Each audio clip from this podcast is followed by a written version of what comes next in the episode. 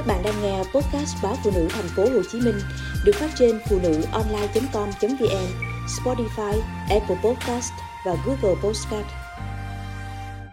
Đau hạ sườn phải, đi khám phát hiện ung thư gan.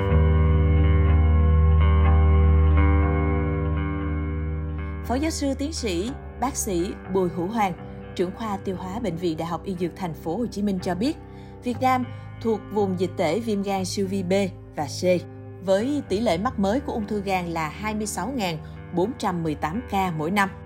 Trong các loại ung thư, ung thư gan được xem là sát thủ hàng đầu, với số ca tử vong là 25.272 trường hợp, chiếm 21% số lượng tử vong do ung thư. Mới đây, bệnh viện Đại học Y Dược thành phố Hồ Chí Minh đã phát hiện rất nhiều trường hợp bị ung thư gan. Đa số bệnh nhân đều thuộc nhóm đối tượng yếu tố nguy cơ cao nhưng không biết để tầm soát sớm, cũng như thay đổi các thói quen sống tiêu cực tác động xấu tới gan. Cụ thể là trường hợp của anh TA, 45 tuổi ngụ tại thành phố Hồ Chí Minh. Anh cũng đi khám vì cảm thấy đau nhức hạ sườn phải. Kết quả kiểm tra phát hiện bệnh nhân có khối u đường kính trên 10 cm. Theo Phó Giáo sư Tiến sĩ Bác sĩ Bùi Hữu Hoàng, các đối tượng nguy cơ cao của bệnh ung thư gan rất cần được thăm khám và tầm soát ung thư định kỳ. Trước tiên, đó là những người mắc bệnh gan mạng tính như viêm gan B mạng, viêm gan C mạng, sơ gan do bất kỳ nguyên nhân nào Bên cạnh đó, những người bị gan nhiễm mỡ lâu ngày, đái tháo đường tuyếp 2, bệnh gan do di truyền, nhiễm độc dioxin, hút thuốc lá nhiều vân vân cũng là đối tượng có nguy cơ bị ung thư gan rất cao. Tầm soát ung thư gan định kỳ có thể giúp người bệnh phát hiện các bất thường từ sớm. Thực tế cho thấy, việc theo dõi định kỳ mỗi 6 tháng bằng siêu âm bụng và theo dõi chỉ số AFP ở các đối tượng nguy cơ sẽ giúp phát hiện được cả khối u có kích thước dưới 2 cm.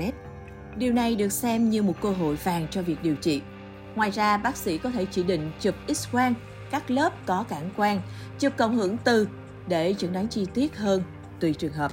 Tiến sĩ bác sĩ Trần Công Duy Long, Phó trưởng khoa ngoại gan mật tụy, trưởng đơn vị ung thư gan mật và ghép gan, Bệnh viện Đại học Y Dược Thành phố Hồ Chí Minh cho biết, nếu người bệnh phát hiện ung thư gan ở giai đoạn sớm, khi khối u còn nhỏ, thì phương pháp điều trị không chỉ ít xâm lấn nhẹ nhàng mà còn mang lại hiệu quả cao là hủy u tại chỗ.